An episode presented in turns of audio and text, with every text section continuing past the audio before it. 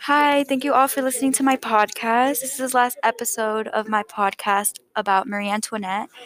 And I'm going to talk about the French Revolution and the end of Marie Antoinette and the end of the French monarchy. This is going to be a really short episode because there's not much to talk about except for what caused their death. So, to refresh your guys' memory, the French Revolution started because of the lack of money in the French government, and the people of France were getting quite poor. And King Louis, he wasn't, lowering taxes.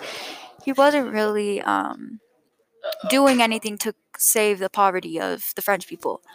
So, when Marie Antoinette found out about the revolution and the angry people of France, she escaped Paris to go to Austria.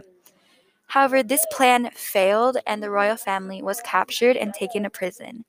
In 1792, King Louis, Marie Antoinette's husband, was charged with treason and sentenced to death.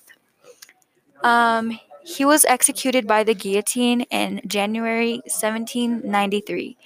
The guillotine is a thing they did back then where they would chop people's heads off.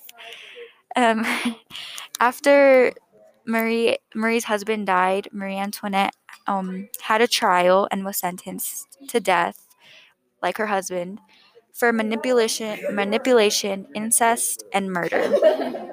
She died the same way her husband died, which was by guillotine, and her last words were, "Pardon me, sir, I didn't mean to," after she stepped foot on a French person. Sorry about the background noises. Now this is the end of Marie Antoinette and the French monarchy, and Marie Antoinette died at age 37. But yeah, that's basically it, and thank you guys for staying listening to my podcast. And if you guys have any questions, please feel free to email me, give me feedback on my form, and yeah, bye.